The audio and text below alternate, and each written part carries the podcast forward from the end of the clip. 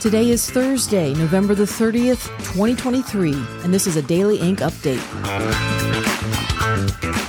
Both Democrats and Republicans in Congress are displaying a rare spirit of bipartisanship when it comes to a government surveillance program that could be placed within the language of the National Defense Authorization Act. 54 House members from both parties have signed onto a letter that was sent to the Senate and House leadership of both parties, warning them to not attach the reauthorization of Section 702 of the Foreign Intelligence Surveillance Act, known as FISA. That section allows intelligence agencies to collect communications on targeted foreigners, but has already spilled over into abuse and the targeting of Americans, which is all evidenced by the surveillance conducted on Donald Trump through the now debunked allegations of Russian collusion. Those opposed to Section 702 being part of the NDAA want it to be pulled out as a standalone bill so that members of Congress can debate it, amend it, and reform it on the House floor. These Republicans and Democrats believe it's an insult to Americans who are now aware of the abuses of Section 702 by the intelligence agencies to see it passed in a blanket vote on defense budgeting.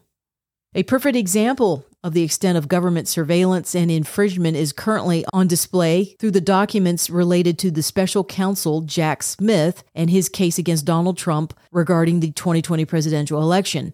Documents in this case show that Smith ordered that social media platform X, also known as Twitter, hand over information of all platform users who may have liked or retweeted a post from Donald Trump following the 2020 election. So let me say that again. Smith wanted all the account information on anyone who may have liked or retweeted a post made by Trump following the 2020 election and Smith then ordered Twitter administrators to sign a non disclosure form so that Trump would not know of the level of this search. Smith also sought to have all data surrounding Trump's personal account to be handed over as well, including any direct messages. Twitter at first resisted the demands of Smith, but then ultimately relented and were subsequently fined $350,000 by Smith for not meeting his demands within the deadline that he gave them. Smith's heavy handed demands were revealed when media organizations filed to obtain these court documents. When it comes to Trump and the case against him in New York City, coming from State Attorney General Letitia James, more Deutsche Bank executives have testified that they based their loan approval for the Trump Corporation on their own evaluation of Trump's net worth. Attorneys for Trump once again sought to have that case resolved immediately by the judge and dismissed since the bank executives were clearly not victims of any crime or defrauded in any way. Trump's attorney, Christopher Kise, said the Deutsche Bank testimony so far shows that the bank did its own due diligence when loaning to Trump. Judge Arthur Engoron stated that the fact that the lenders were happy with the situation does not mean that a statute wasn't violated and therefore refused to dismiss the case. A federal judge has ordered the FBI to hand over information related to the death of Seth Rich back in 2016. Rich was working for the Democratic National Committee in Washington, D.C., and he died as a result of a supposed robbery in which none of the valuables on him were taken not his wallet, his cell phone, or his watch. But he was, however, shot in the process. The FBI called it a botch robbery. Rich's death occurred after the Podesta emails had been published by WikiLeaks in the summer of 2016. Attorney Ty Clevenger has been in a legal battle to find out more about Seth Rich as the potential leaker of those Podesta emails and has been seeking the documents from the FBI for years now. The FBI, in turn, has been seeking to cover up information about Seth Rich for the next 60 years and made that request in a courtroom back in 2022. However, this month, a federal judge decided that now is a better time to reveal all of that evidence and ruled that the evidence surrounding Rich's death must be turned over to Clevenger within 14 days. This includes Rich's personal laptop, his work laptop, DVDs, and thumb drives. These national story updates have been brought to you by Open Ink, a website that is a repository of documents for those who like deep digging, critical thinking, and true journalism where the facts speak for themselves. Up next, a preview of what is coming and what is available on the Open Ink website.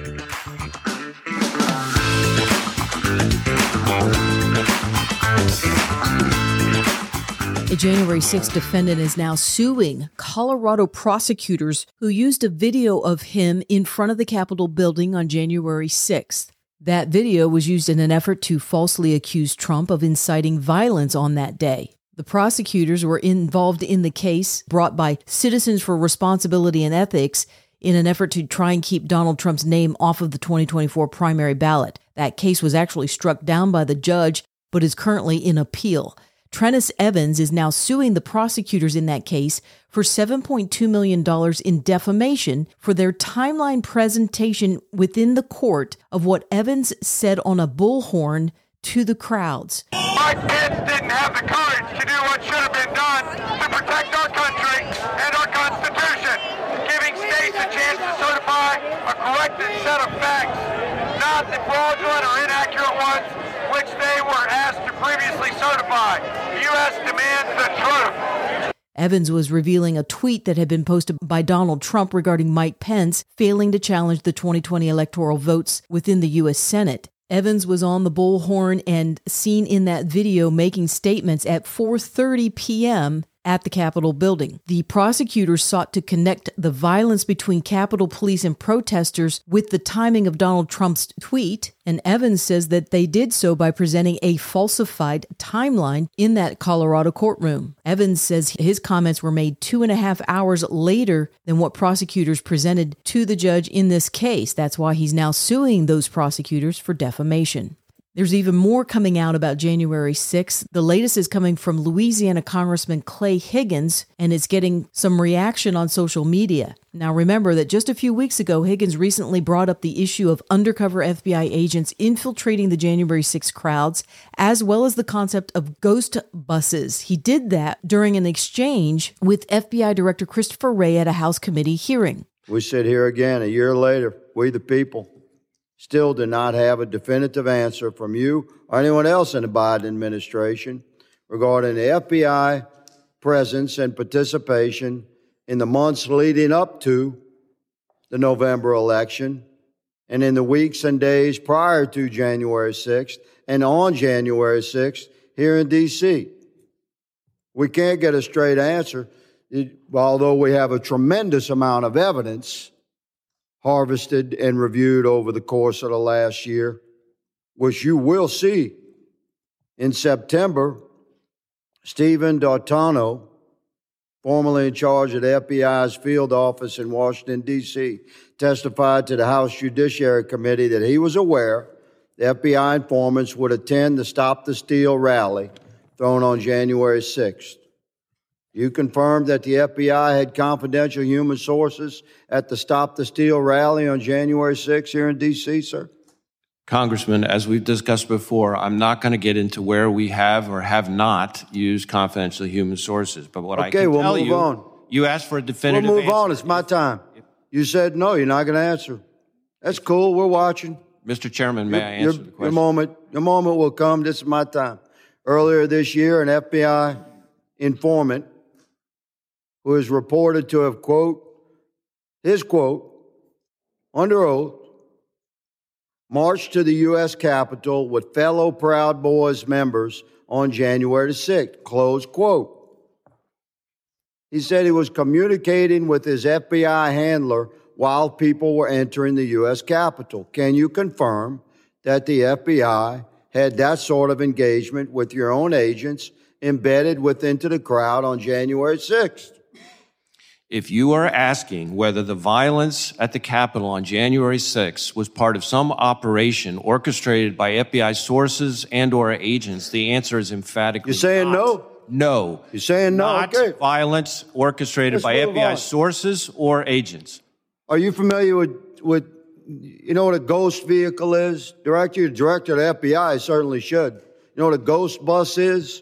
A ghost bus? Ghost bus. I'm not sure I've used that term before. Okay. It's pretty common in, in law enforcement. It's, it's a vehicle that's, that's used for secret purposes. It's painted over. These two buses in the middle here, they were the first to arrive at Union Station on January 6th, 0500. I have all this evidence. I'm showing you a tip of this iceberg. Mr. Chairman. These two buses Mr. are Chairman. painted completely white.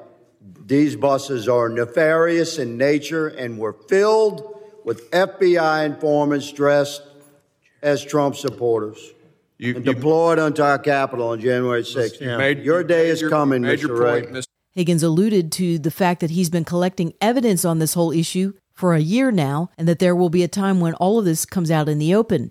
This past Wednesday night, Higgins spoke to Newsmax and revealed even more of what he seems to have collected by way of evidence.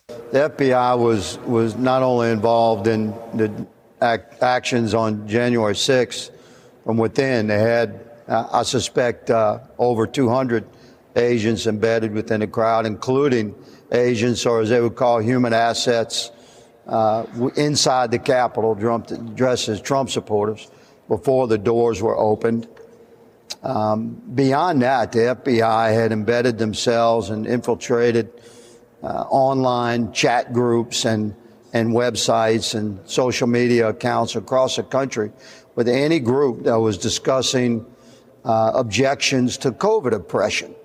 And the FBI, you know, effectively infiltrated those groups. And when you track the the text threads and the communications within those groups and find the origins of suggestions of potential violence or or an active occupation of the Capitol on January 6th, eh, you'll, you'll find that those those messages were led by members of the groups that ended up to be the FBI agents that had infiltrated the group. So the FBI's involvement was deep, not just on J6, but on the days and weeks and months prior.